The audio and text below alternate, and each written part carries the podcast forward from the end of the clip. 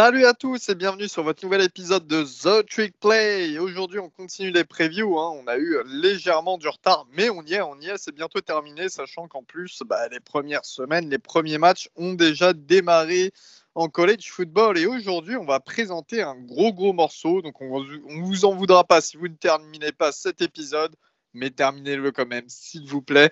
C'est l'ACC, donc ACC, hein, pas confondre avec l'ACC SEC, la SEC. Donc on parle bien d'ACC aujourd'hui. Et puis aujourd'hui, on va présenter bah, pas mal d'équipes. Hein. Il y aura North Carolina en tête de gondole, Notre-Dame, Georgia Tech, Virginia Tech, Pittsburgh, Miami, Virginia, encore Duke. Euh, on va démarrer tout de suite eh bien, avec euh, North Carolina. Et euh, je ne vous, ai pas fait le teasing, mais c'est vrai qu'il y a Notre-Dame cette année en ACC. donc voilà, c'est la petite nouvelle euh, la grosse nouvelle, même, je veux dire, pour cette saison, Notre-Dame qui, normalement, n'appartient à aucune conférence, et puis là, qui a été ajouté à l'ICC à cause du Covid. Donc, on aura l'honneur d'avoir euh, la présentation de Notre-Dame par Augustin tout à l'heure. Et en plus de ça, bien entendu, et eh bien cette saison, à cause du Covid, encore une fois, il n'y a pas d'ACC Est et Ouest. Donc voilà, il n'y a qu'une seule conférence qui n'est pas divisée en deux divisions euh, comme, comme d'habitude. Hein, l'ACC Atlantique et l'ACC Coastal. Donc, il n'y aura qu'une seule conférence, pas divisée. Euh, on va démarrer tout de suite aujourd'hui avec euh, bah, eh bien, le plus gros morceau, je dirais.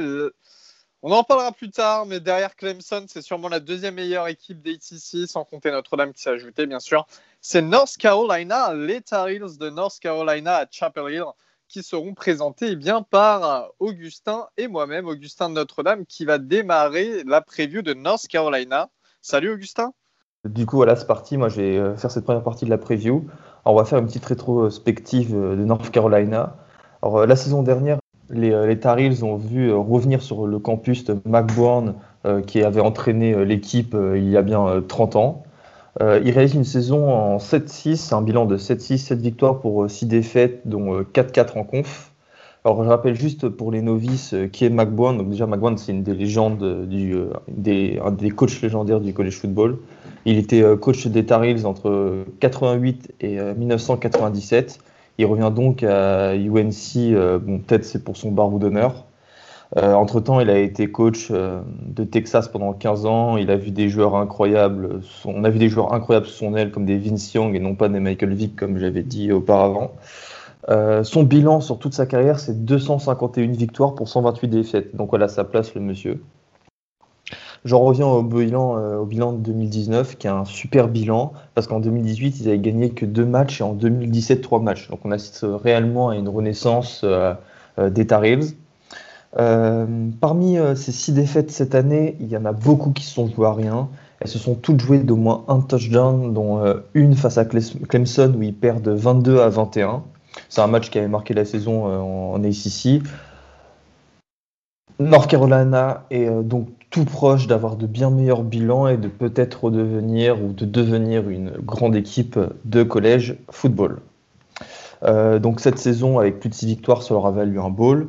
Et euh, ça a été une victoire euh, sans appel face à Temple euh, lors du Military Bowl 55 à 13.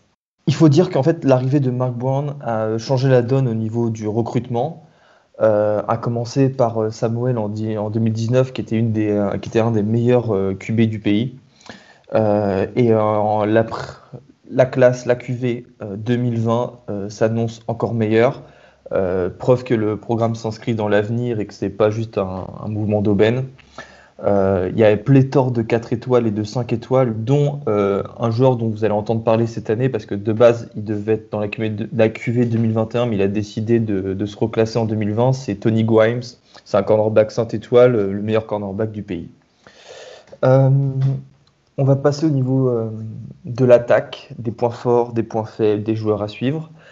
Alors, je le dis haut et fort. Euh, je pense que c'est assez unanime euh, euh, ici dans le podcast et même de façon générale dans tout le collège football. C'est peut-être la meilleure attaque du pays dans le sens où c'est difficile de trouver plus sexy que cette attaque.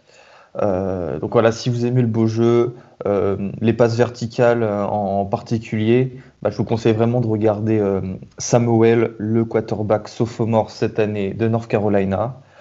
Donc il sera que sophomore cette saison. Euh, lors de sa saison en tant que true freshman l'année dernière, évidemment, il avait été la révélation du pays et il se place déjà comme l'un des meilleurs quarterbacks du college football. Euh, on l'a même mis. Samuel, ouais. Ah, on, bah, on l'avait mis euh, troisième de notre classement des meilleurs quarterbacks qu'on fait en partenariat avec Actu Football Américain. pour mettre dans le contexte, niveau stats, l'an dernier, Well, c'est 3641 yards, euh, avec 61% de passes complétées et 38 touchdowns pour seulement 7 interceptions. Mais euh, au-delà de ces chiffres, c'est surtout la capacité comment dire, à trouver constamment ses receveurs sur les tracés euh, verticaux. Et il le fait avec tellement de facilité grâce à son bras énorme que c'est magnifique à voir en fait. Et voilà, il a les attributs physiques, il, court un peu, il a le talent. Bref, c'est un énorme diamant. Si je dis diamant, c'est euh, parce qu'il est encore un peu brut, il reste à polir. Euh, c'est peut-être pour ça que North Carolina n'a pas réussi à gagner euh, ses matchs de moins d'un touchdown l'an dernier. C'est voilà, il doit encore un petit peu s'améliorer sur les fondamentaux et il doit mieux gérer les fins de match. Owell a de la chance. Il aura une une super escouade de receveurs à sa disposition. une escouade menée par un duo vraiment incroyable, donc Dwayne Brown et Daze Newsom. Euh, Bourne, c'est deux touchdowns et plus de milliards. Euh, et un fantastique, euh, un fantastique catcher. Donc, je vous laisse imaginer sur les longues passes verticales de Well ce que ça peut donner à un catcher de, de son standing. Et Newsom, c'est aussi plus de milliards et 10 touchdowns. Donc voilà, deux receveurs à plus de milliards. Niveau jeu de course, alors Owell, il pourra se reposer sur un duo plutôt talentueux et qui a été prolifique l'année dernière avec Michael Carter et Javonte Williams. Euh, bon, bien euh, qu'ils aient pas mis assez de TD à mon goût l'an dernier. Euh, ils sont sous-utilisés et je pense que c'est là où McBourne devrait peut-être changer son coaching l'an prochain en essayant de, lâcher un petit peu la pression à, à Samuel en jouant plus au niveau de la course.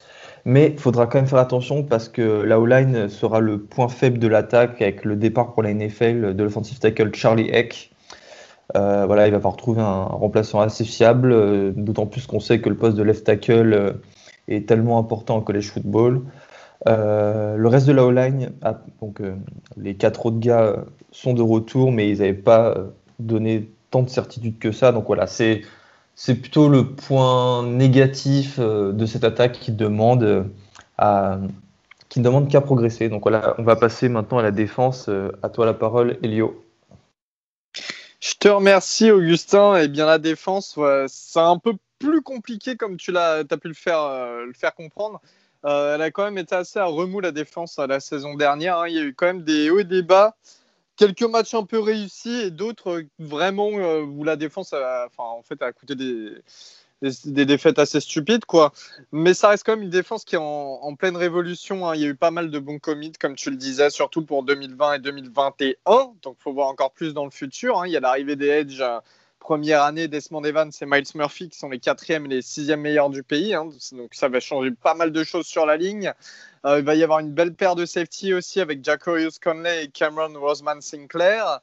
Euh, le trio linebacker, il va surtout être emmené par le linebacker junior Chas Surratt, qui est attendu aussi pour la draft la saison prochaine, qui est un très bon linebacker. L'année dernière, il a eu 115 euh, tacles, 6.5 sacs, un forced fumble, 3 passes deflection et une interception. C'est énorme pour un linebacker, c'est vraiment le patron de la défense. Euh, au niveau des DB, eh bien, comme tu l'as dit, il y aura Tony Grimes, le freshman, qui peut être un excellent DB et après un excellent cornerback. Hein. après, à voir, c'est un freshman.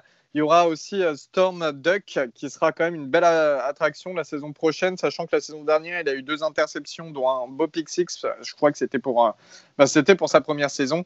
Après, voilà, le backfield va, quand même, va quand même avoir besoin d'un leader, surtout après le départ de Miles Dorn du côté des, Vikings en tant qu'undrafted free agents.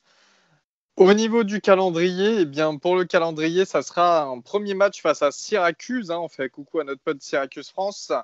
Euh, à domicile. Un deuxième match face à Charlotte, les 49ers à domicile. Euh, déplacement à Boston College. Match à domicile face à Virginia Tech, déplacement à Florida State, match à domicile face à NC State, match à l'extérieur face à Virginia, match à l'extérieur face à Duke, domicile face à Wake Forest. Euh, D'ailleurs, Wake Forest, petite interlude, mais j'ai entendu dire qu'il y a un compte qui allait bientôt se créer sur le Twitter français, à voir. Euh, match à domicile face à Notre-Dame, match à l'extérieur à Miami. Pour moi, ce ne sont que des victoires, sauf, sauf une. Eh bien, ça serait face à Notre-Dame, ça serait peut-être une défaite, sachant que North Carolina reste quand même à domicile. Euh, donc voilà, je pense que Notre-Dame peut être la seule défaite. Après, on connaît, hein, c'est en plus, surtout en ACC, des upsets, c'est possible. La saison dernière, North Carolina devait euh, avoir moins de défaites, je dirais. Eu quelques upsets. Et eh bien là, c'est encore possible. Mais pour moi, c'est quand même un, calendrier qui est assez, euh, assez simple pour eux. Et vraiment, voilà, Notre-Dame sera le seul danger à, mon goût. pour les Tigers, euh, au niveau des enjeux de la saison, quand même, eh bien, il va falloir confirmer les belles promesses de la saison dernière. Il hein. faut toujours rester sur une continuité, ce qui est un peu difficile de temps en temps au college football. Il euh, faut faire jouer les nouvelles recrues, il ne faut pas hésiter à faire jouer des freshmen. Euh, et puis, bah, pour démarrer un, nouveau monstre en ACC dont on avait besoin après Clemson, il en faut quand même un deuxième derrière. Focowell, il confirme bah, c'est un des meilleurs QB du college football. Surtout qu'à la fin de la saison, eh tu as les deux gros QB, Justin Fields et Trevor Lawrence, qui vont probablement se présenter à la draft. Et je pense qu'Owell doit montrer que bah, pour la saison encore après, pour 2021, ce soit le meilleur QB qui, revienne, euh, qui revienne en CFB. Euh, et vraiment, faut que enfin, pour moi, les Tar il faut que ce soit la deuxième équipe à abattre est ici euh, derrière Clemson. Il faut que ça redore un peu le blason de la ACC et que ça commence à réellement embêter Clemson et surtout qui terminent en ACC Championship cette saison. Ça voudrait dire qu'ils ont battu aussi Notre-Dame.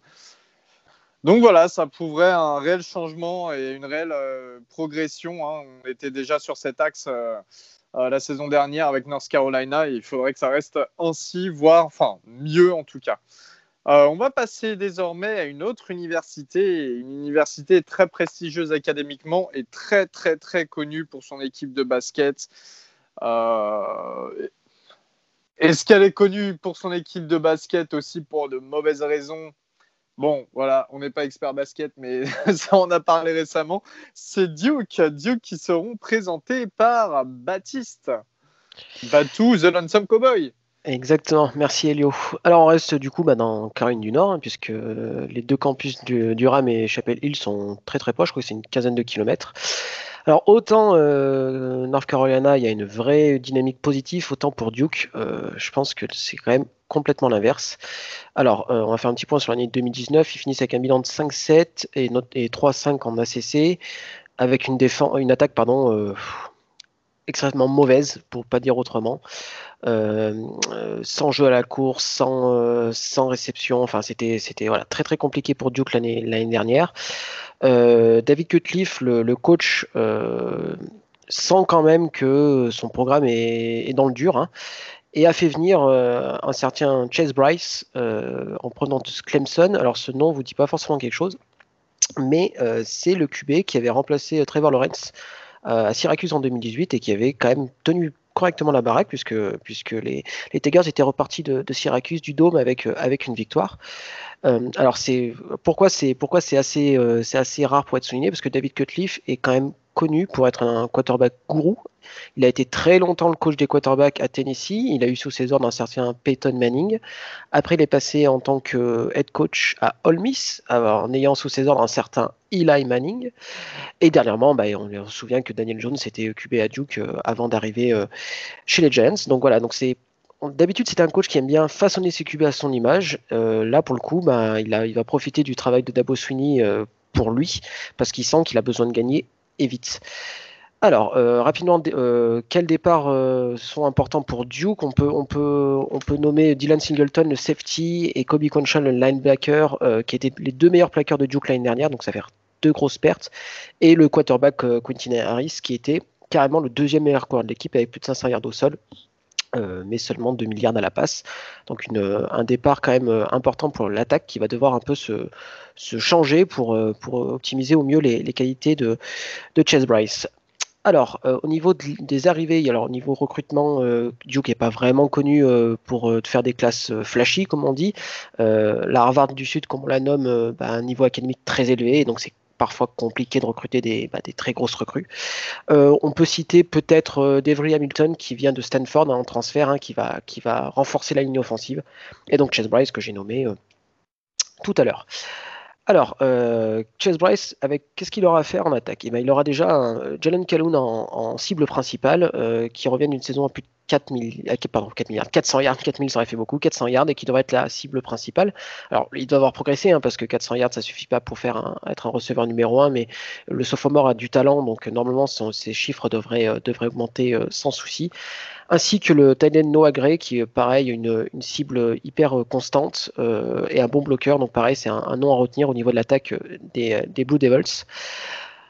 À la course, euh, Dion Jackson, le running back, euh, va devoir rebondir après une saison 2019 qui était quand même en deçà de ses, des attentes. Il avait fait une grosse saison 2018 et en 2019 c'était moins bon. Alors la faute à qui? À ligne offensive, peut-être aussi un peu. Euh, comme je dis, hein, l'attaque des Blue Devils était, vraiment pas bonne l'année dernière. Et ça s'est ressenti à tous les niveaux, hein. donc c'est-à-dire aussi bien sur le jeu de course que, que sur le jeu, le jeu, le jeu de passe. Euh, par contre, il y, a une vraie, il y a un vrai point positif, c'est que la ligne est de retour quasiment toute, et c'est une bonne ligne avec, euh, une bonne profondeur. Hein. le tout type est plutôt correct, euh, notamment grâce à l'arrivée d'Avery Hamilton que j'ai nommé plus tôt. Euh, allez, si je dois donner un, nom à surveiller en particulier, plutôt le center Jack Wallabo, qui est, voilà, qui est un, senior de sixième année, c'est-à-dire qu'il a eu droit à un redshirt médical et un autre redshirt. voilà, c'est quelqu'un d'expérience qui devrait apporter voilà, beaucoup de bah, beaucoup de, d'expérience à, la, ligne offensive, qui en a, qui en a bien besoin. Alors en défense, euh, euh, les, Blue Devils utilisent une, formation au 4-2-5. C'est une formation qui est un peu à la mode en ce moment, euh, notamment en Big 12. donc avec deux, seulement deux linebackers pour trois safety ou trois cornerbacks en fonction des, besoins de l'équipe. à noter que la ligne offensive pourra compter, défensive pourra compter sur un bon duo de, de defensive end avec Victor Dimukege et Chris Rumpf. malheureusement, le poste de tackle est beaucoup plus faible. En parlant de points faibles, très clairement, le point faible de l'effectif, c'est le poste de linebacker.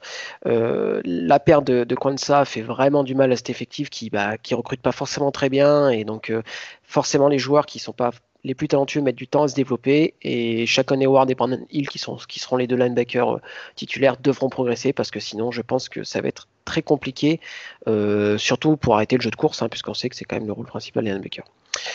Alors, au niveau, par contre, euh, au niveau de la seconderie, il y a Mark Gilbert qui est de retour. Alors, Mark Gilbert, c'est un, ancien, c'est un corner qui était ancien All-American, mais qui a subi une grave blessure l'année dernière.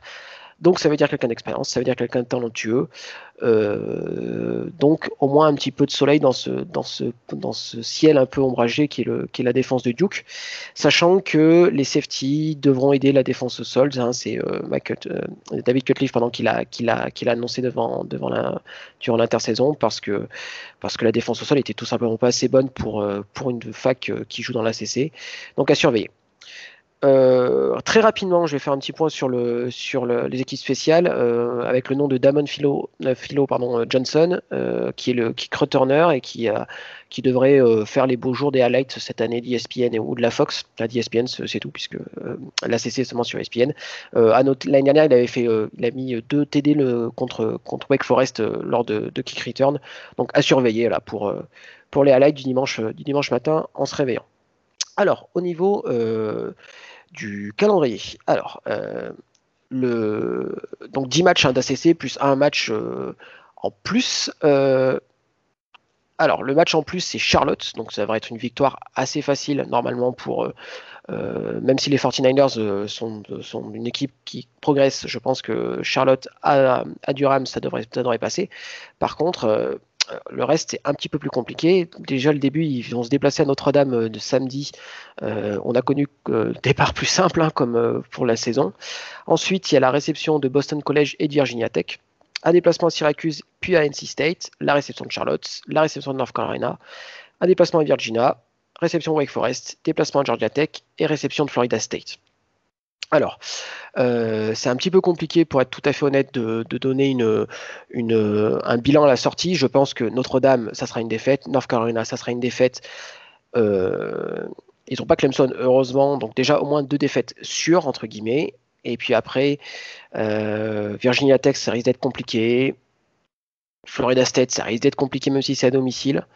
Mais je les vois bien arriver à 5, 5 voire 6 victoires, hein, parce que Boston College, nouveau, nouvel head coach chez Prana, Virginia Tech, on ne sait jamais, ça peut passer. Syracuse aussi, parce que Syracuse c'est quand même très compliqué. NC State aussi. Allez, je les vois, allez, 5 victoires et, 6 défaites, voire 6-5 si, si les dieux du college football sont avec les Blue Devils. Merci Batou pour ta présentation de Duke. Hein. Euh, comme tu l'as fait comprendre, l'équipe de basket et l'équipe de football sont quand même très très différentes au niveau performance. On va passer tout de suite eh bien, à l'invité surprise de cette ACC. J'ai nommé Notre-Dame qui se retrouve donc euh, cette saison euh, dans, la conférence. Notre-Dame qui va nous être présentée eh bien, par ce qu'on pourrait appeler son expert français, Augustin, Augustin qui tient le compte Notre-Dame France. Bah ouais, bah, c'est reparti. Hein. Euh, je rebondis sur ce que tu m'as dit, euh, enfin sur ce que tu viens de dire, qu'évidemment Notre-Dame euh, rejoint l'ACC pour la première fois de, son histoire. au grand plaisir des community managers de Notre-Dame sur les réseaux qui s'amusent à, à, dire, à montrer le logo qui a été peint sur le terrain puis, euh, petite phrase en, dessous, euh, might be euh, deleted. enfin, voilà quoi. On, en rigole assez du côté de South Bend. Alors, l'an dernier, on rend un bilan, on rend une fiche de 11 victoires pour 2 défaites. C'est donc la troisième saison où on finit avec plus de 10 victoires. en 3 ans, on est sur un bilan de 33 victoires pour 6 défaites. Euh, pour trouver d'aussi bons résultats euh, à Notre-Dame, il faut remonter à un temps euh, où je n'étais pas encore né et où les moins de 30 ans ne peuvent, à un temps que les moins de 30 ans ne peuvent pas connaître, c'est-à-dire les années de légende du programme. Tu peux, dire que j'étais né, moi, par contre, hein, je prendrai pas mal. voilà, j'ai pas osé. Oui, papa. C'était les années de légende où c'était quand Lou Holt coachait, donc entre 1991 et 1993 pour euh, les trois saisons en 33-6. Alors, euh, la saison dernière, on bat Louisville, New Mexico, avant de perdre d'un rien face à Georgia, 23-17. Euh, c'était un match révélateur pour Notre-Dame qui, nous a habitué ces dernières années à un choke, on va dire, face aux équipes du top 10 de l'A People. Et ça a permis, en fait, de, même malgré la défaite, de fermer un petit peu des bouches sur les capacités du programme à, jouer la compétition on va dire, avec les plus gros programmes dont Georgia euh, fait partie. Euh, des victoires après face à Virginia, USC, etc. Juste avant un certain euh, samedi 27 octobre à Ann Arbor dans le Michigan, où l'on perd 45-14 face à nos rivaux Michigan. ça a été une soirée terrible. C'était le déluge d'ailleurs Sachant que Michigan n'était enfin la saison dernière n'était vraiment pas au top de sa forme. Hein. Donc euh, voilà, une, véritable désillusion. Euh, je vais pas revenir là-dessus. L'équipe a dès la semaine suivante su rebondir en, en allant euh, glaner six victoires d'affilée, dont le Camping World Bowl face, à, face au Iowa State de Brock Purdy, 33 à 9. cette saison, nouveau une deuxième place à l'AP. Euh, voilà, un petit peu en dessous des, des, euh, des, prédictions, on va dire, de début d'année, mais ça reste globalement une saison, euh, on va dire, réussie malgré cette défaite face à Michigan.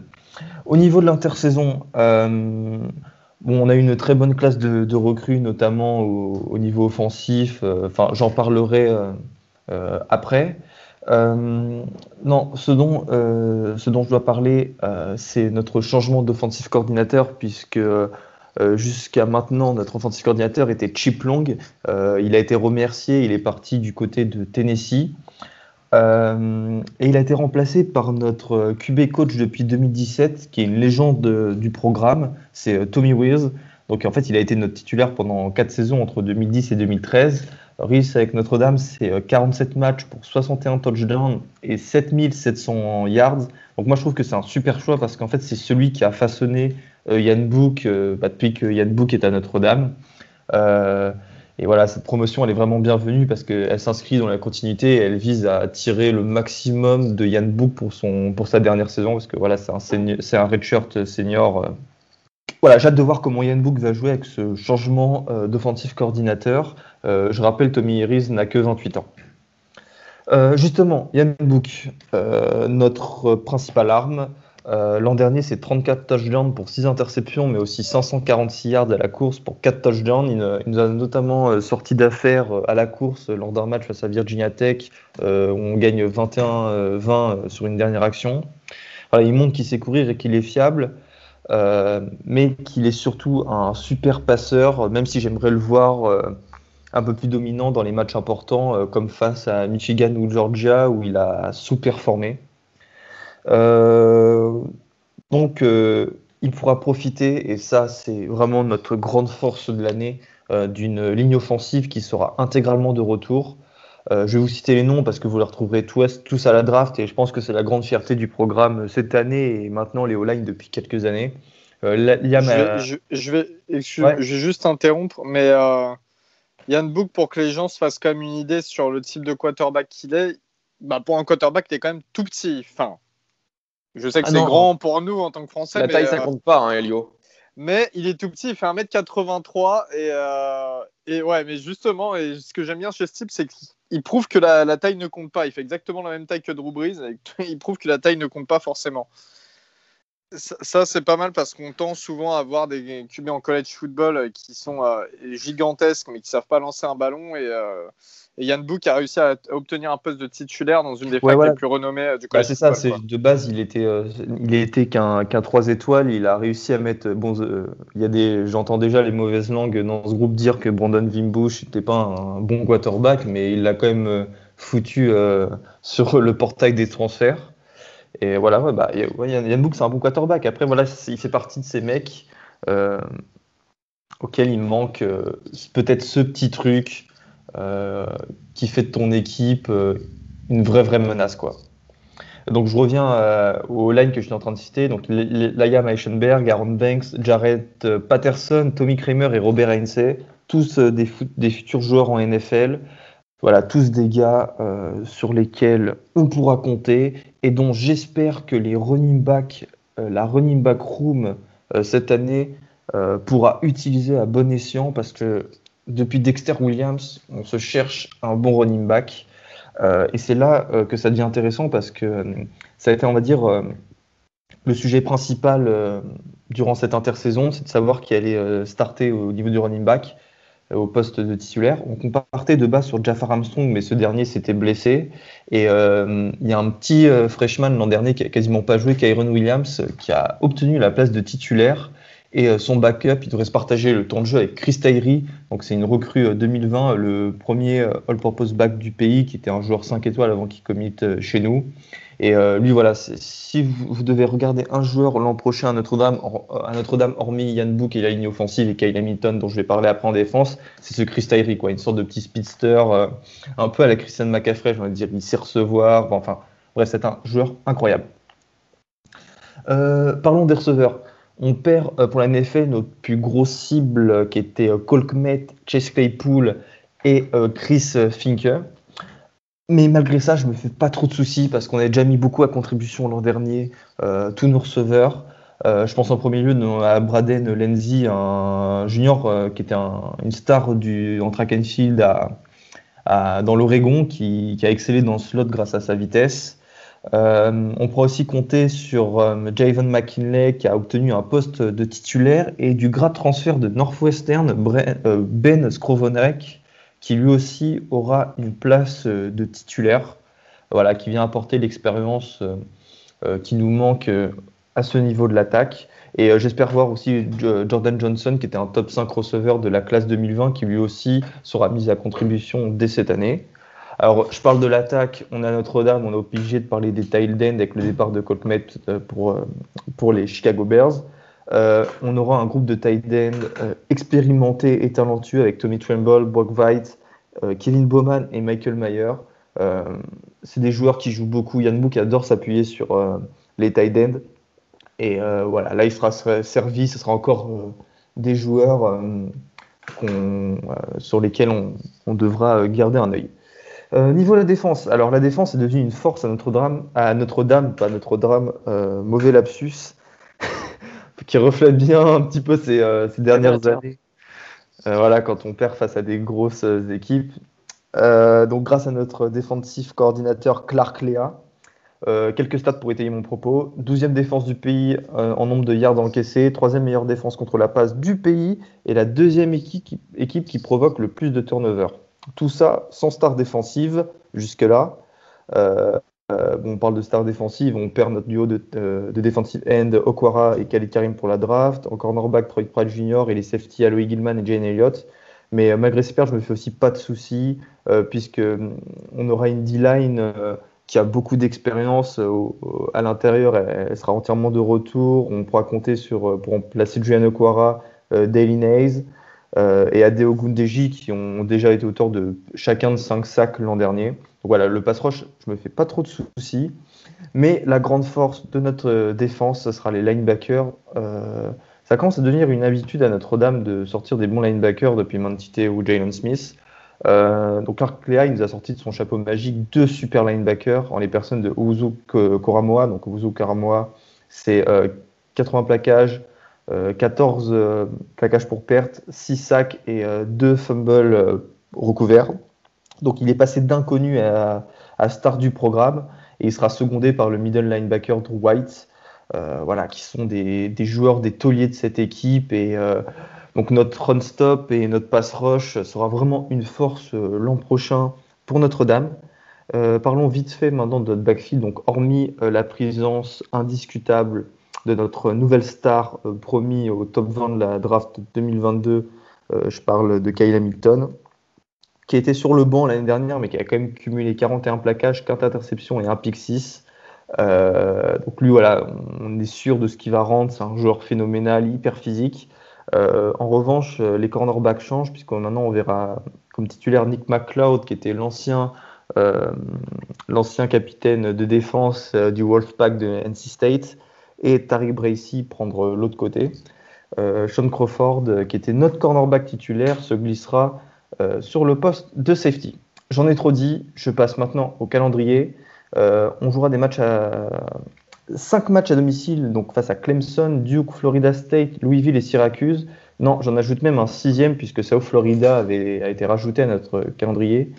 Et à l'extérieur, on ira du côté de Boston College, Georgia Tech, North Carolina, Pittsburgh et Wake Forest, plus une potentielle finale de l'ACC, de, de pardon. Euh, sincèrement, je vois que des victoires. Il euh, faudra quand même faire attention au match à l'extérieur face à North Carolina ou Pitt. Ce sont deux équipes qui nous poseront problème et j'ai peur que le match soit trop serré pour mon cœur. Euh, Clemson, même si on joue à domicile, j'y crois sincèrement, hein. mais j'ai.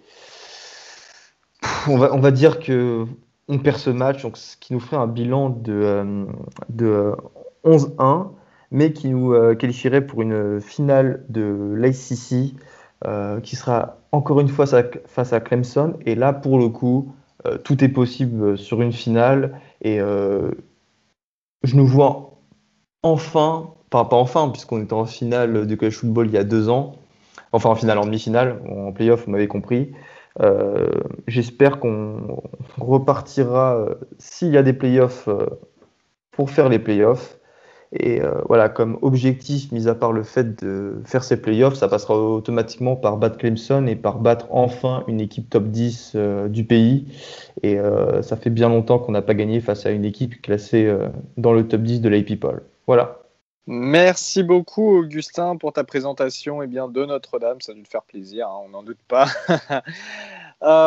Notre-Dame, donc, qui vont être les gros concurrents quand même de Clemson cette année, il faut le dire et, euh, et qui bah, c'est bien quand même d'un côté parce que ça ajoute euh, une, une certaine excitation euh, pour la conférence qu'elle est ici, hein, North Carolina, Notre-Dame en plus qui s'ajoute. Chaque année, c'était un peu la même chose. Là ces dernières saisons et en tout cas personnellement, je voyais peu de gens autour finalement qui suivaient réellement la ICC parce qu'à un moment ça, ça, ça les embêtait plus qu'autre chose, ça les ennuyait. On va passer désormais à Georgia Tech, euh, l'université, donc à ne pas confondre avec Georgia, loin de là, hein, l'université euh, bah, de enfin, Georgia Tech qui se trouve à Atlanta même, ce qui nous sera présenté une nouvelle fois par notre ami Batou, Batou qui adore les grosses équipes, comme on dit à chaque fois. Exactement, alors deux salles, deux ambiances hein, avec, euh, avec Notre-Dame. Hein. Là, pareil, hein, c'est, ça, va être, euh, ça va être une année compliquée pour Georgia Tech, mais il ne faut pas oublier que, ce, programme-là avait quand même euh, a fait les, grandes, les grands titres hein, du college football au début des années 90, euh, puisqu'ils ont un titre partagé avec Washington, mais un titre quand même pour l'année 90. Donc avant, enfin après, pardon, Notre-Dame, voilà, pour le petit clin d'œil à Augustin. Alors, euh, direction Atlanta, Atlanta pardon, pour, euh, les Yellow Jackets. Alors, euh, il y a eu un, virage à, à, 180 degrés qui a été opéré l'année dernière avec le recrutement de Geoff Collins en provenance de Temple. il, est venu remplacer Paul Johnson qui était resté 11 ans à la tête des Yellow, Jackets. Alors, pourquoi c'est un changement à 180 degrés? Puisque bah, Paul Johnson était était partisan de la, triple menace, hein, de la triple option, c'est-à-dire avec euh, beaucoup de jeux de course mais peu de jeux de passe. Euh, et euh, bah, comme s'appelle Geoff Collins, pas du tout. Donc c'est un retour sur une, attaque un peu plus classique. et donc qui dit changement de système offensif dit bah, changement de recrutement, changement de joueurs, etc., etc. Donc pas mal de vides à combler au niveau de, au niveau de certains postes. On y reviendra un, petit peu plus tard. une première année pour Geoff Collins l'année dernière un petit peu compliqué, hein, comme on pouvait s'y attendre, avec un bilan de 3-9 et 2-6 en ACC. Forcément, quand on change tout, ben, c'est compliqué d'être performant dès le début. Au niveau des départs, euh, à noter que Georgia Tech est l'une des équipes qui garde le plus de titulaires par rapport à l'année dernière, donc ça c'est plutôt pas mal. Euh, si on peut en souligner une, on pourrait parler du le defensive end Bretavius Glanton, qui était euh, bah, le fer de lance de, la ligne défensive, et un, voilà, un, joueur plein d'expérience qui aurait, euh, qui aurait été tout à eu sa place, tout à fait sa place cette année pour encore plus d'expérience. Côté des arrivées, on peut noter, bah, comme, je vous ai dit, Geoff Collins avait besoin de changer un peu certains postes, et notamment la ligne offensive, donc il s'est aussi bien au niveau du recrutement que du portal transfert, il s'est servi un petit peu. Donc là, on peut mentionner Devin Cochran qui arrive de Vanderbilt et Ryan Johnson qui arrive de Tennessee. Euh, deux profils qui, correspondent plus à, ce qu'on attend d'une vraie ligne offensive, mais pas d'une offensive de, de triple option. Euh, au niveau recrutement, alors Georgia Tech a la chance d'avoir son campus sur Atlanta, donc euh, une des plus, enfin des viviers les plus importants en termes de, high school football. Euh, cette année, la, recrue phare, c'est Jamir Gibbs, le running back, qui est un top euh, en recrue top 50. Hein. donc voilà, c'est un très très gros, très très gros recrue et qu'on devrait voir sur le terrain assez rapidement le running back. Alors, au niveau de l'attaque, euh, le gros point d'interrogation, c'est le poste de quarterback. Euh, l'année dernière, c'était James Graham qui était aux commandes de, l'attaque des Yellow Jackets. Euh, honnêtement, c'était pas terrible, terrible. À peine plus de 50% à la passe. voilà, c'est des grosses points d'interrogation, mais Geoff Collins croit en James Graham, donc on devrait le revoir cette année mener l'attaque des Yellow Jackets derrière, derrière une offensive qui sera plus à même de le protéger. Ça, c'est quand même hyper important parce que je pense que la ligne n'était pas bonne l'année dernière, donc forcément, euh, euh, ça s'est ressenti. Alors, pour vous faire un petit titre de comparaison rapidement, euh, les le, profil moyen de la ligne offensive des Yellow Jackets l'année dernière, les années précédentes, c'était quelque chose comme 50 kg de moins qu'une ligne offensive classique de college football. Alors euh, c'est vrai que quand il s'agit de bloquer la course, c'était plus simple, c'était très mobile, mais pour protéger le, pass rush, c'était un petit peu plus compliqué. Donc forcément une, une, offensive qui, bah, qui va changer, qui va évoluer, mais qui devrait être meilleure que l'année dernière. Il sera bien aidé donc James Graham par Jalen Camp, le receveur, euh, qui est de retour après une saison coupée par les blessures. Donc lui aussi devrait profiter d'une nouvelle ligne offensive, euh, voilà, qui, est de retour presque à 100% avec beaucoup plus d'expérience. Et du côté du running back, donc j'ai nommé Jamir Gibbs, euh, le true freshman, et bien sûr Jordan Mason, qui sort d'une saison à plus de 900 yards. Donc là, le duo, le one-two punch devrait être vachement intéressant derrière, derrière la ligne offensive. Donc à surveiller de très près. Au niveau de la défense, une fois n'est pas coutume, c'est une défense en 4-2-5. Je suis habitué euh, aujourd'hui. Euh, et euh, bah, en fait, c'est quasiment les mêmes remarques que j'ai fait par rapport à Duke, c'est-à-dire une, une ligne qui devra progresser, un poste de linebacker un petit peu faible, et une secondary qui va être attendue pour bah, aider euh, tout ce beau monde, euh, et notamment contre le, contre, le, contre le jeu de course.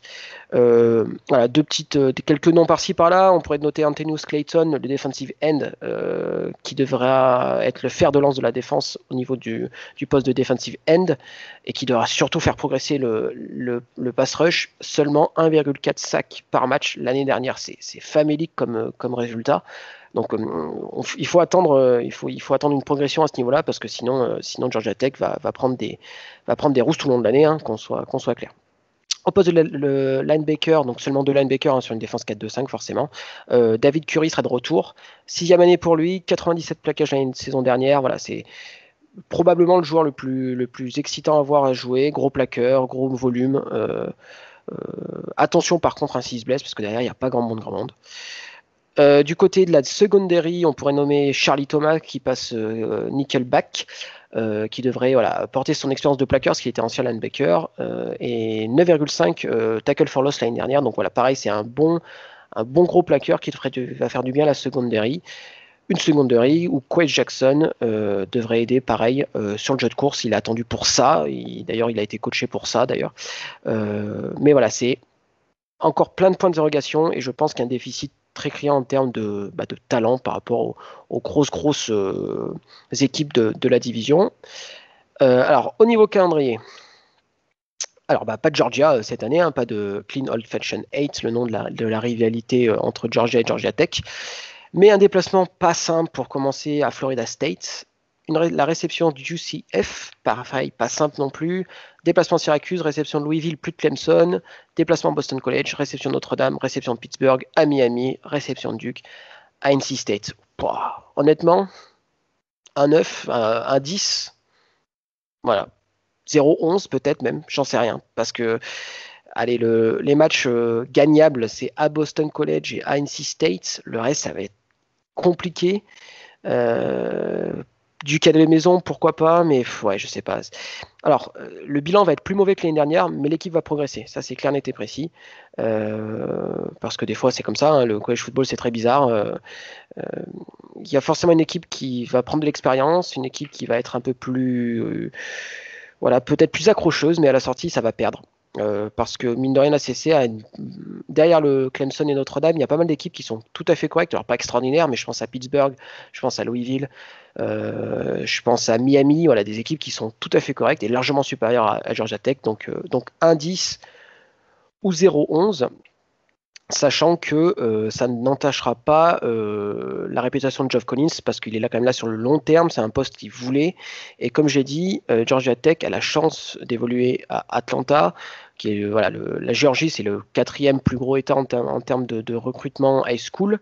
Donc sur le long terme, je pense qu'il faudra compter sur les Yellow Jackets. Alors peut-être pas de là à aller gagner un titre comme en 90, mais il devrait faire partie de voilà, d'une bonne équipe d'ACC voilà, au niveau de d'un Louisville, d'un Syracuse. Voilà, j'ai quand même bon espoir que ce programme revienne sur le devant de la scène euh, et puis peut-être nous sortir un deuxième Calvin Johnson, puisqu'il ne faut pas oublier que bah, c'était euh, l'alma mater de Megatron. Alors il doit être très content en retour à, une, un jeu d'attaque un, peu plus, un peu plus aérien. Voilà mon Helio, à toi. Merci beaucoup, Batsu. Eh bien, c'est la deuxième équipe, hein, je crois, dans sa preview qui, qui annonçait comme étant potentiel, enfin, ayant potentiellement zéro victoire cette saison. Euh, la première, c'était Vanderbilt présenté par Baptiste, décidément. Ah, je me fais bisute en fait, quoi. non, non. Tu es, on va dire, tu fais du social et ça, c'est fort appréciable et, pour ça, beaucoup de gens te remercient. Notamment les fans de Georgia Tech en France. On les Ils sont nombreux. Ils sont nombreux. Mais en plus, en plus tu avais pris Kansas aussi, non? Non, heureusement, j'ai pas eu Kansas. Je me suis pas ah, fait visiter jusqu'à ce moment-là. je crois que c'était moi, Kansas. euh, on va passer désormais aux Pittsburgh Panthers. Euh, et oui, Pittsburgh a sa propre université et ils seront présentés eh bien, par notre ami Robin, justement, que vous venez d'entendre. Robin d'Oregon, salut à toi. Salut, salut à tout le monde. Eh ben, écoute, euh, l'année dernière, euh, Pittsburgh, ils ont fait un, petit bilan de 8 victoires, 5 défaites. Donc 4 euh, victoires, 4 défaites en conférence. Ce qui permet d'avoir un, bowl, le Quick Line Bowl, contre Eastern Michigan qui gagne. Donc ils ont battu des, équipes comme UCF, qui était à l'époque classé 15e. Ils ont battu effectivement, enfin, évidemment, euh, Duke, Syracuse, euh, Georgia Tech, un peu tout le monde. Mais leur plus grosse, grosse victoire, c'est euh, North Carolina, 34-27 en overtime. Donc North Carolina, l'année dernière, on sait qu'ils étaient, c'était une équipe jeune qui, est en train de progresser. Mais quand même, c'est, une belle victoire pour le, programme de Pittsburgh. Bon, après, dommage, ils perdent contre Virginia Tech 28-0 et contre Boston College. Mais sinon, en, en, soi, ils font une bonne saison. surtout, surtout considérer que eh ben, Pittsburgh, ce n'est pas un programme majeur en, ACC ces dernières années.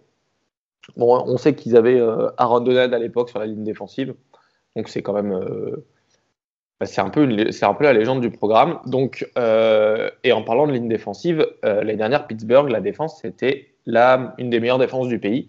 Ils étaient premiers en sacs par match, euh, environ 4 sacs par match, avec 51 sacs. donc, c'est très très bien. Ils, avaient, ils étaient 9e en, tacle pour, en plaquage pour perte, 14e en défense totale, donc très très bien. Ils ont perdu un seul joueur à la draft, qui est Dane Jackson, un 7e tour à Buffalo. Donc euh, voilà, une belle saison l'année dernière. Pour, euh, pour la preview de cette année, ça va être euh, un peu à l'image de l'année dernière, je dirais.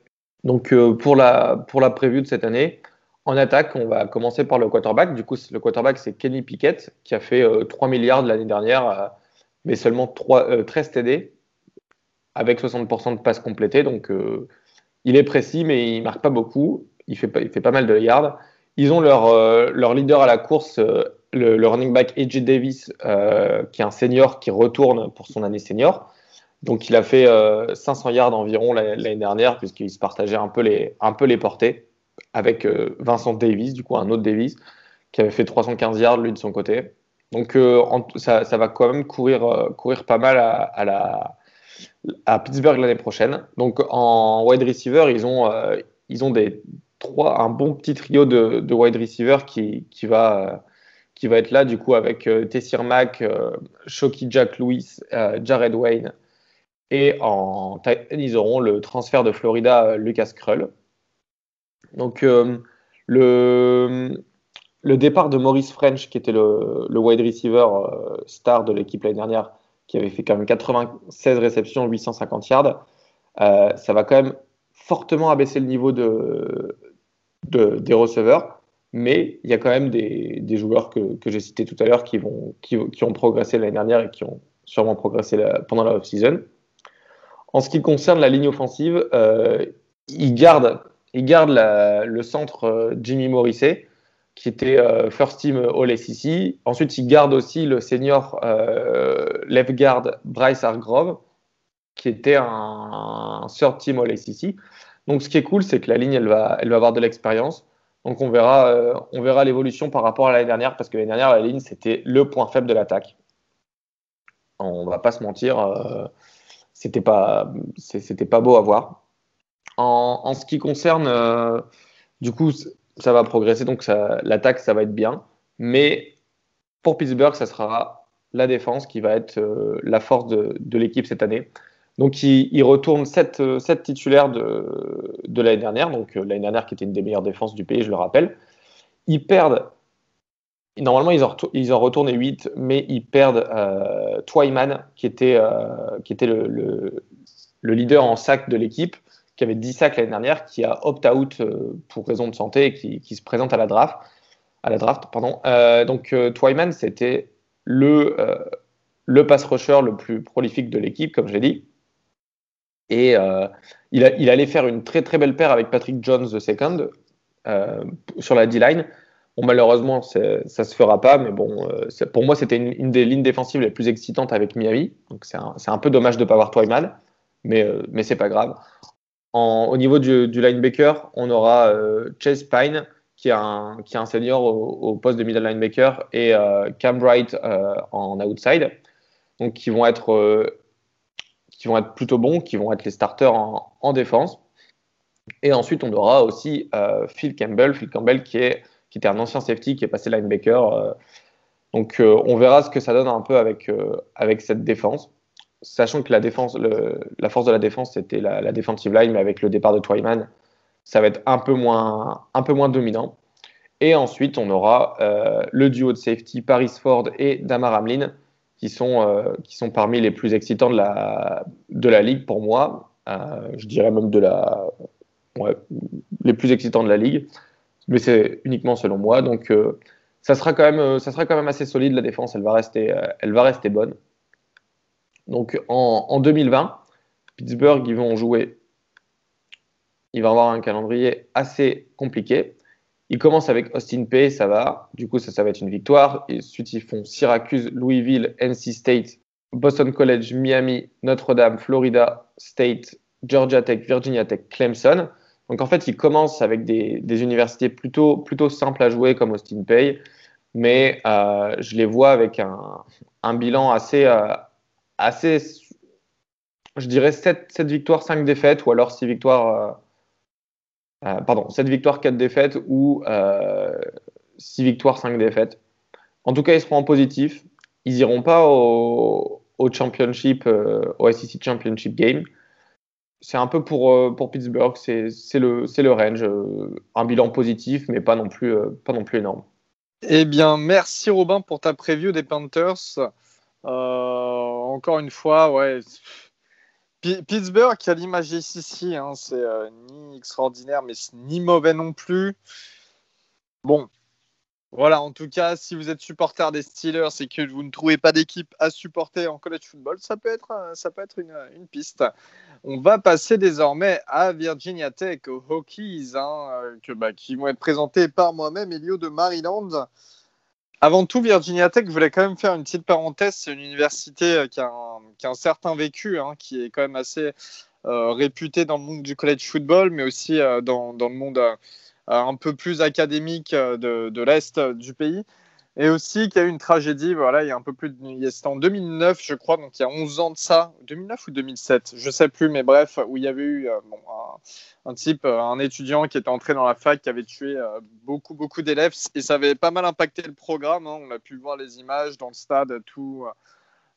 Tous les gens, tous les fans qui s'étaient réunis, euh, voilà, ça avait pas mal impacté le programme et certains joueurs qui ont terminé en NFL derrière qui sont restés quand même assez, euh, assez perturbés par, par ce qui s'est passé. Donc c'est une fac qui reste quand même marquée par ça, Virginia Tech, et euh, qui a su se reconstruire depuis peu à peu et euh, garder sa place en, en ACC en restant une des meilleures équipes bah, de la conférence hein, euh, et notamment de la division l'ACC Coastal. Encore une fois, je le rappelle, il n'y aura pas cette année de division. Les résultats de la dernière saison, eh bien, c'est 8 victoires pour 5 défaites, 5 victoires et 3 défaites en conférence. Des défaites face à Boston College, Duke, Notre-Dame, Virginia et Kentucky en bowl. Hein. Donc, défaite face à Duke, on le répète. et des victoires face à Old Dominion, Furman, la future fac d'Axel Lebro, hein, kicker français qu'on avait reçu euh, dans l'émission et euh, qu'on bah, vous invite à aller suivre en tout cas sa saison s'il arrive à obtenir le poste de titulaire et surtout si la saison se déroule correctement. Euh, victoire face à Miami, 42-35. Ça, je m'en rappelle. J'étais devant mon écran. Je l'avais vu ce match-là quand j'étais aux États-Unis. Euh, gros, gros match. C'était en plus à Miami, hein, dans le Hard Rock Stadium des Dolphins. Donc euh, voilà, belle victoire à l'extérieur. Rhode Island, North Carolina, victoire face à North Carolina, 43-41. Ça aussi, c'est une énorme victoire hein, pour Virginia Tech. Wake Forest, qui avait une bonne équipe la saison dernière, notamment, il faut pas l'oublier. Georgia Tech et Pittsburgh. Donc, euh, c'est assez paradoxal parce qu'il y a eu quand même des victoires face à des équipes qui étaient en bonne forme et des défaites assez surprises. Ils n'étaient pas classés au IP People, hein, sauf en week 12 et en, week euh, 13, 13 euh, où ils ont été classés respectivement 25e et 23e donc dans le top 25. Euh, ils ont pu se qualifier, comme j'ai dit, à un bowl. Hein. C'était le Big Bowl à Charlotte dans le stade des Panthers avec une défaite face à Kentucky 30 à 37. Et un certain Lynn Bowden qui a été MVP du match hein, du côté de Kentucky. Lynn Bowden qui vient d'être drafté chez les Raiders au troisième tour et qui a été trade immédiatement chez les Dolphins. Euh, pour la petite histoire, il y a quelques jours, au niveau des mouvements de l'intersaison, bah déjà c'est la cinquième saison pour le head coach Justin Fuente, hein, qui avait été nommé ancien coach ACC of the Year en 2016, donc qui avait remporté le, prix du meilleur coach de l'ACC. C'est aussi la cinquième saison pour son offensive coordinateur Brad Cornelsen. Et c'est surtout, surtout le départ du defensive coordinateur Bud Foster après 25 saisons du côté de la Virginie et de Blacksburg. Hein.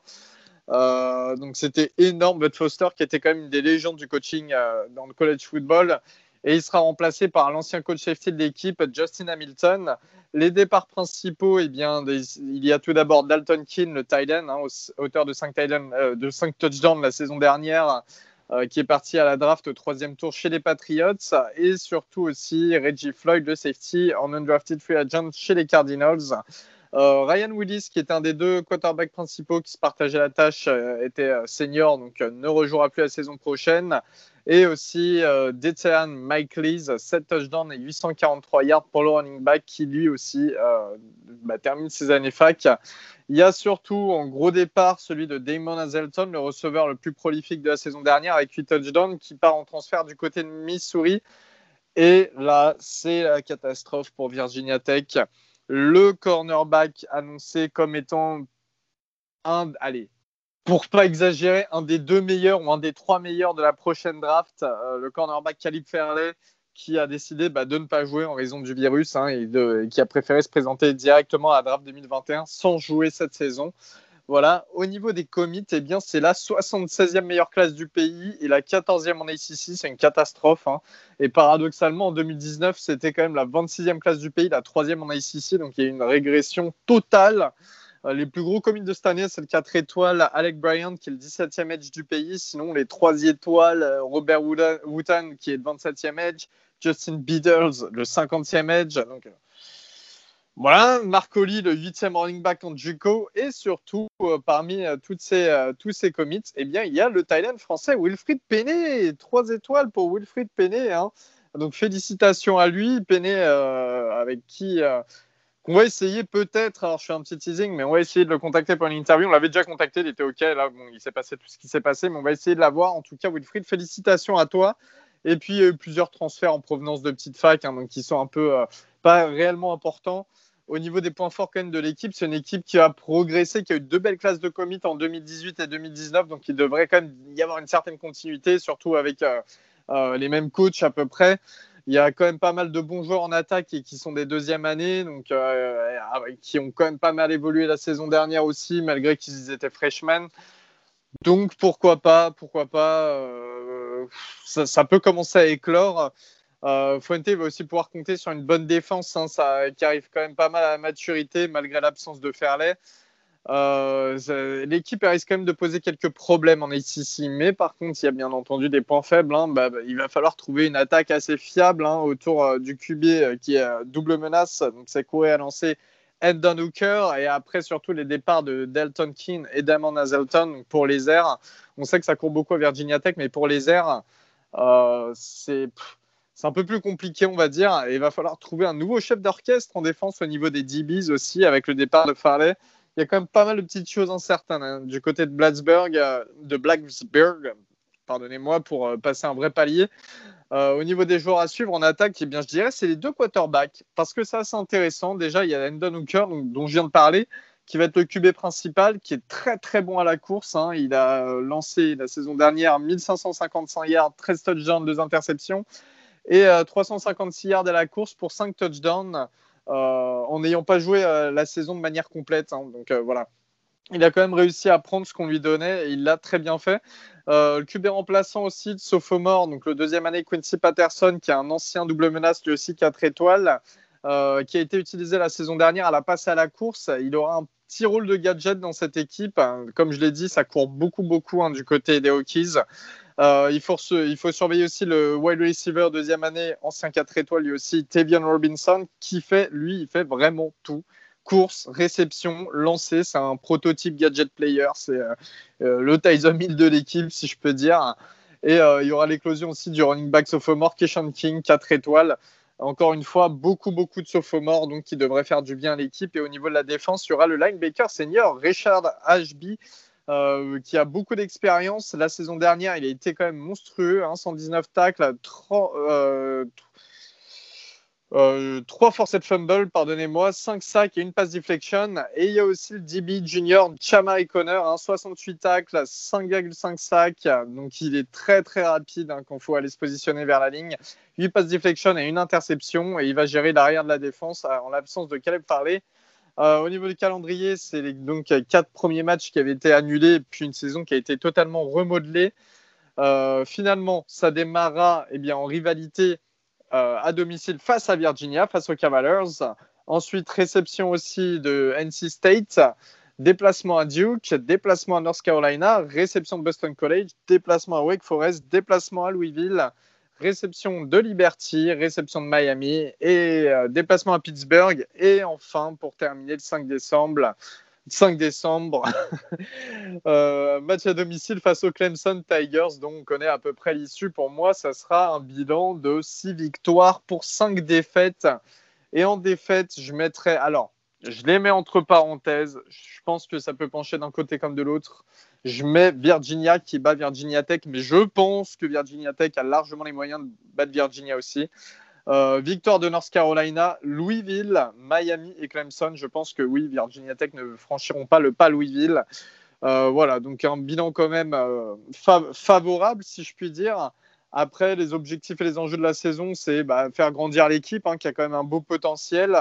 Et euh, bien sûr, faut qu'elle soit, bien entendu, faut qu'elle soit meilleure et encore plus dangereuse euh, que la saison dernière. Mais surtout, il faut viser 2021 où il y aura beaucoup de joueurs qui arriveront à maturité. Donc, il faut continuer de construire l'équipe. Il faut vraiment améliorer le recrutement futur parce que là, ça a été une catastrophe. Et essayer de devenir un top 3, top 4 incontournable en ACC. Euh, voilà, ça sera tout pour les Hokies aujourd'hui on va parler désormais eh bien, de Miami et Miami qui seront présentés par notre ami Guillaume. Donc, pour la, pour la preview de, Miami, donc euh, l'Université de Miami, aussi appelée euh, depuis l'année dernière euh, la deuxième meilleure université de la ville de Miami, derrière, derrière, derrière Florida, Florida International. Pardon. Donc, l'équipe emmenée par, par, Mani, Mani Diaz sort d'une saison plus que moyenne, on va dire, où ils finissent à 6 victoires, 7 défaites. Une saison vraiment, on va dire, à oublier, avec des points positifs, mais vraiment énormément de points négatifs. Donc on va, on, va voir euh, si on peut enfin trouver des, une petite perspective d'amélioration à Miami, chez The U.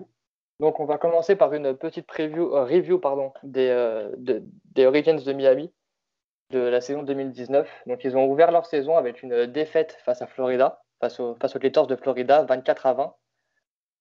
ils ont suivi par une nouvelle défaite euh, à North Carolina, donc ça, à la limite, avec euh, l'émergence de Sam, euh, de Samuel, ça peut se comprendre.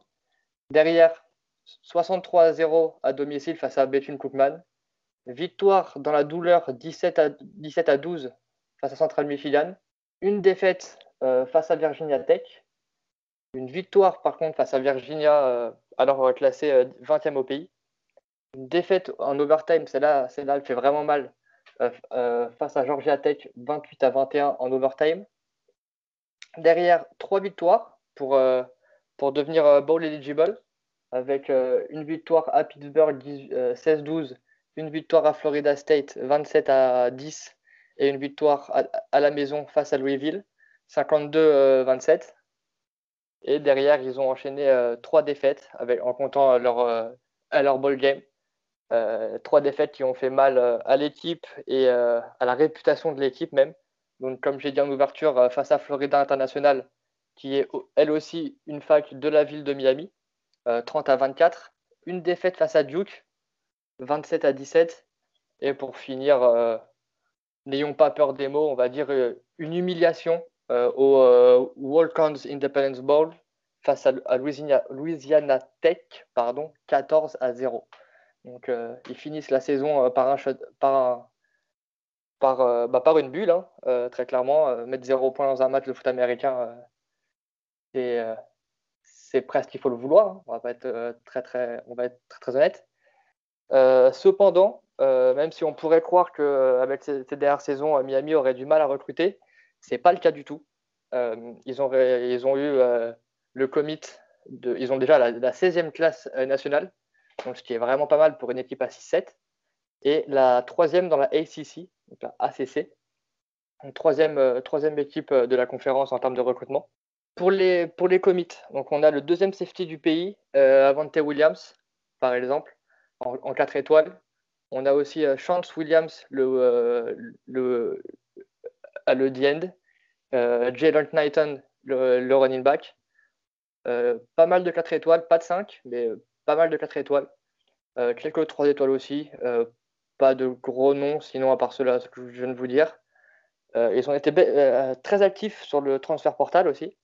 avec l'arrivée de l'ancien de l'ancien de Houston, Jared Williams, le tackle, le, je vais dire ancien des Gators, mais bon, il a dû vivre, je crois, trois jours sur le campus, car c'était un freshman qui venait d'arriver, Isaiah Walker, un tackle 4 étoiles, un kicker de Florida International, donc à, défaut de les battre, ils prennent leur kicker, José Borragales, qui sera éligible immédiatement.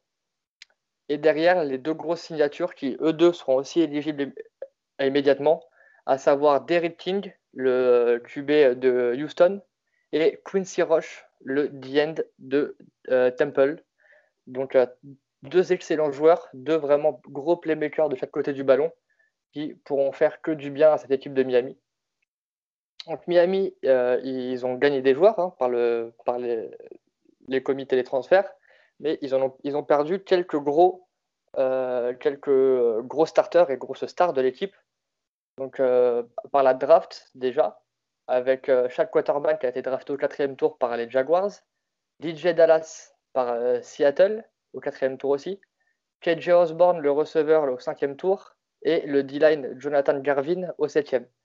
Si on ajoute à cela les undrafted comme Trajan Bundy, leur cornerback, qui a fait la, qui est actuellement en practice squad euh, chez les Steelers. Euh, Jeff Thomas, le receveur. Ledge, euh, Trevon Hill. Ça commence à faire du monde. Le linebacker Mike Pitney. Ça commence à faire du monde à remplacer, surtout en défense et aussi en termes de playmaker en attaque. Ça va être un gros, gros boulot d'ailleurs pour le coach Manny Diaz. Manny Diaz qui déjà par, par l'année dernière quand il est arrivé en, poste à Miami, avait pris la décision de virer tous les coachs et de, euh, de ramener les siens. Solution qui n'a pas énormément payé, on va dire. Donc, euh, pour cela, du côté de l'offense, il a ramené euh, l'offensive coordinateur de SMU, Rhett Lashley. Et ils vont passer d'une offense pro-style à une spread offense, comme la majorité des, équipes universitaires maintenant. Donc, comme je vous l'ai dit, ils recrutent très bien, mais le problème, ça a souvent été euh, pas le talent pur des joueurs, mais leur développement. C'est ça qui pose problème ces dernières années à Miami, parce que ça, récupère tous les ans des 4 étoiles, des 5 étoiles, mais derrière, euh, ça ne se transmet pas en, la production ça devrait être en universitaire, puis euh, en NFL. Donc, autour de Derrick King, il y aura quand même de très très bons joueurs, comme pour moi un des trois meilleurs tight ends du, pays, la personne de Brevin Jordan, ou le running back euh, Cameron Harris, qui seront des armes à n'en pas douter pour les, pour les Hurricanes. Au poste de receveur, on aura le junior Dee Wiggins, le junior aussi Mark Pope et le senior Mike Hartley qui devrait truster les places de receveur. un des gros, le gros point faible de cette équipe l'année dernière, c'était leur, ligne offensive, qui ont pris 51 sacs, enfin qui ont encaissé 51 sacs en tout cas, qui est le plus gros total euh, parmi euh, toutes les équipes de Power 5. Donc euh, sur ces 51 déjà, il y en a 10 contre les Gators, si je ne dis pas de bêtises. C'est un des plus gros total de cette année. Euh, 10 sacs sur, euh, sur le même match. On, a vite compris pourquoi cette équipe n'arrivait pas à avancer, pas à marquer, euh, pas énormément marqué. CF, leur, euh, leur ball, on va dire. Donc voilà, ça sera ça, le, gros point, le gros point à, à regarder. La seule, je ne sais pas si c'est une bonne ou mauvaise nouvelle, c'est que leurs 6 leurs top 6 euh, all-line sont de retour. Donc, on va dire, c'est une bonne nouvelle dans le sens où ils ont eu le temps de se développer, le temps de progresser, de construire une, euh, vraie identité sur leur ligne. Donc, on va, dire que ça va, en, vrai, je ne sais pas pourquoi je bégaye, ça ne pourra aller que mieux de toute façon. Donc, euh, voilà. Euh, en défense, en défense ça a toujours été un des gros points forts de cette équipe.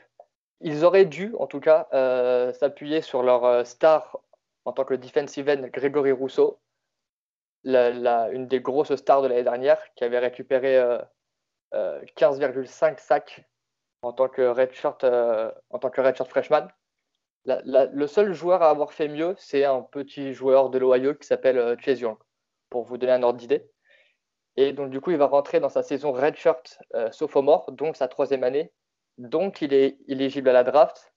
Et donc, malheureusement pour, The You, il a décidé de opt-out pour se, se concentrer sur la draft.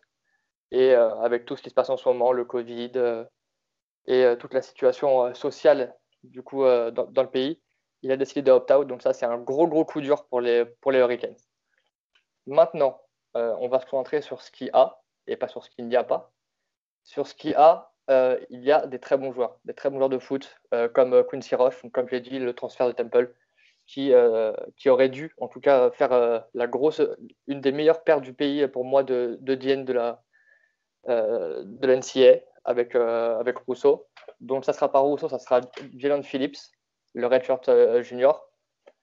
Ce qui, va, ce qui va falloir aussi regarder, ça va être au poste de linebacker car à, part Zach McLeod, c'est euh, très. Hum, comment dire C'est des gros points d'interrogation. Donc euh, ça s'apparente à.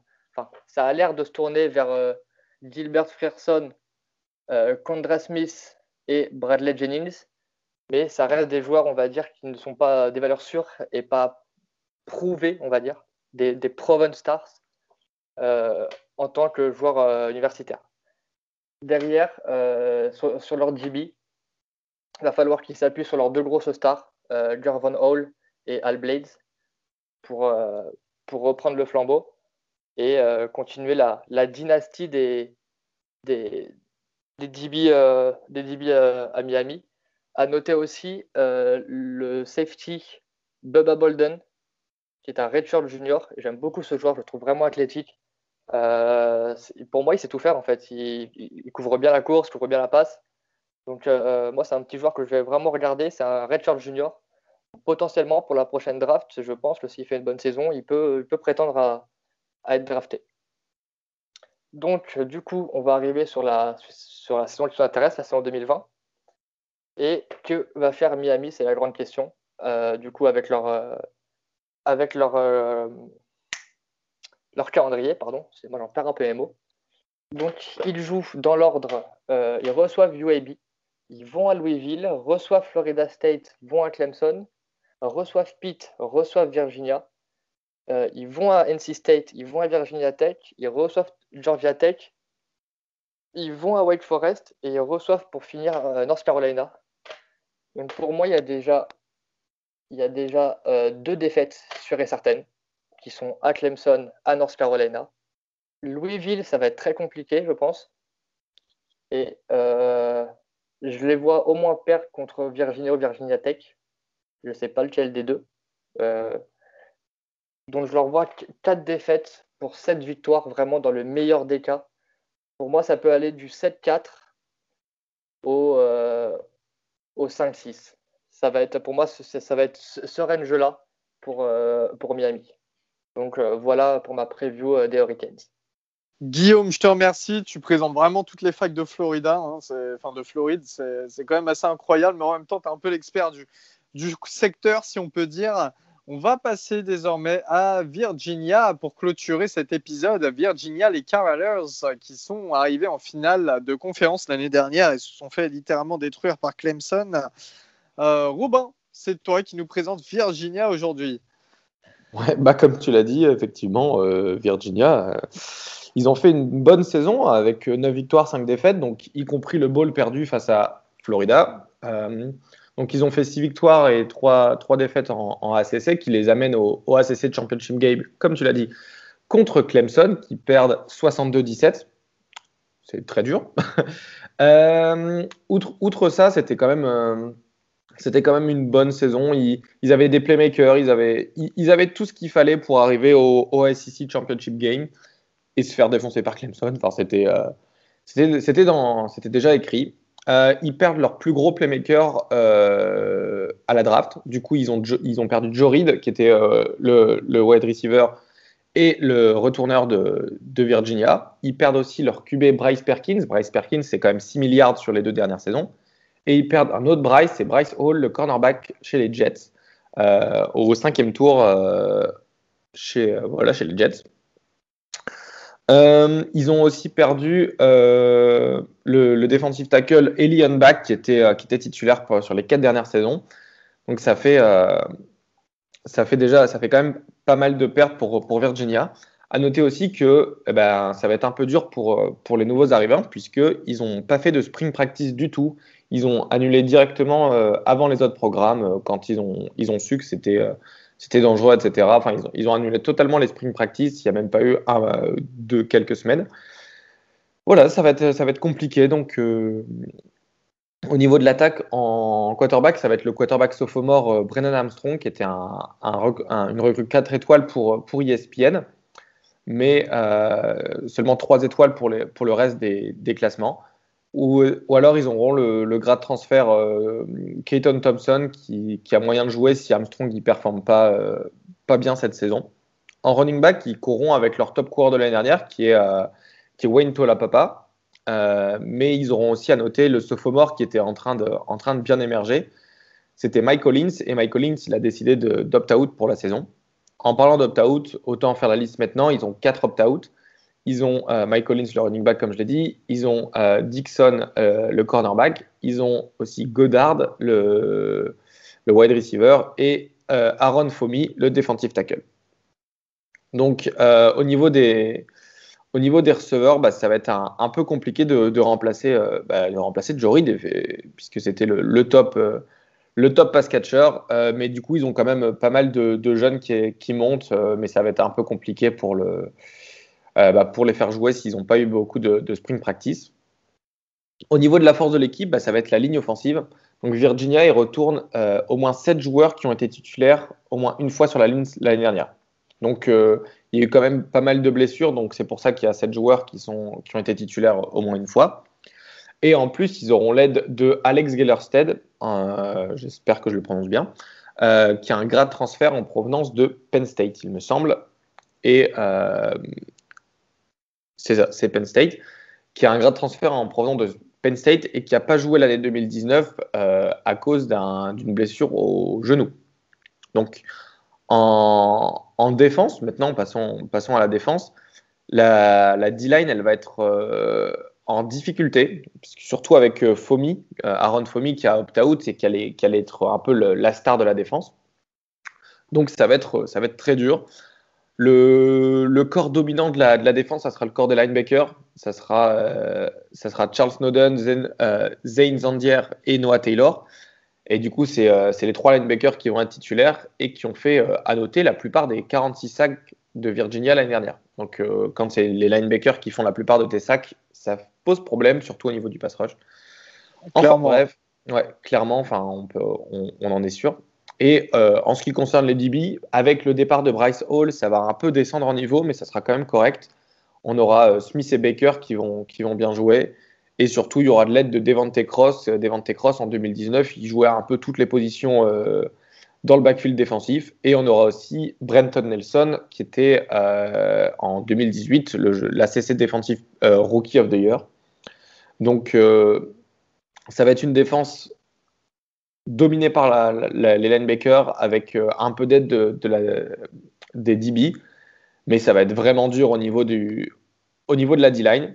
Donc euh, le calendrier de Virginia, Virginia en 2020, il commence avec leur, grand rivaux de toujours, Virginia Tech, euh, le 19 septembre. Donc euh, pour moi, ça sera, une victoire. Ça va être compliqué puisque c'est toujours des matchs, euh, compliqués dans les matchs de rivalité. Ensuite, ils reçoivent, euh, ils vont à Clemson, pardon. Donc aller à Clemson, c'est une défaite. Ensuite, ils, ont euh, NC State, Wake Forest, Miami, Florida, euh, North Carolina, Louisville, Duke, Abilene Christian, Florida State et Boston College. Donc, pour moi, je vois un bilan de 7 victoires, 5 défaites sachant que les défaites, ça sera contre Clemson, Miami, notre, euh, North Carolina, Louisville et euh, une, autre, une autre équipe contre laquelle ils vont perdre peut-être un, peut-être un Florida State ou un, ou un Duke.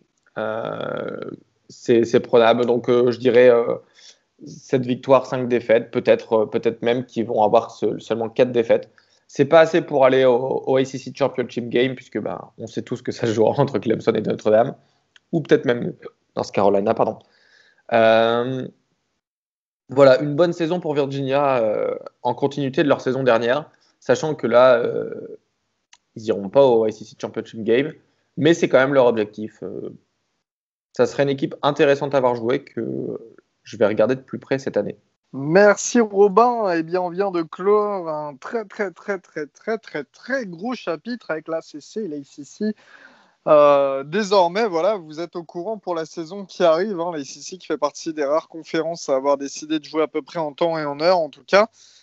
Euh, comme on vous rappelle quand même les gros titres, hein, Notre-Dame qui s'est ajouté donc à l'ACC et qui participera euh, bah, au match de la conférence et au classement.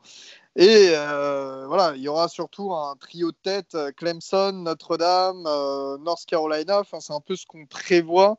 Ça va être difficile de faire un gros classement général, mais c'est quand même ce qu'on voit réellement venir. on va pas. Alors, il nous restera une preview. Ça sera, je pense que celle, c'est sûrement celle qui était le plus attendue, la SEC West, la ACE West. Euh, qui arrivera hein, avec euh, des Alabama, Auburn, euh, qui vous voulez, enfin les, plus grosses équipes quasiment du college football, enfin certaines des plus grosses équipes du college football. c'est la prochaine preview et ça sera la dernière parce que la saison a déjà démarré. Et donc, comme je vous l'ai dit, on est un peu en retard, on va accélérer la montre et puis voilà quoi. comme d'habitude, merci de nous avoir écoutés. N'hésitez pas à poser des questions, à partager vos avis et euh, surtout bah, nous dire, vous, si vous avez repéré des équipes qui vous intéressent euh, en ACC ou des joueurs, euh, voilà, comment vous sentez la saison qui arrive et si vous êtes d'accord ou pas avec le trio de tête qu'on vous a lâché. Merci à tous.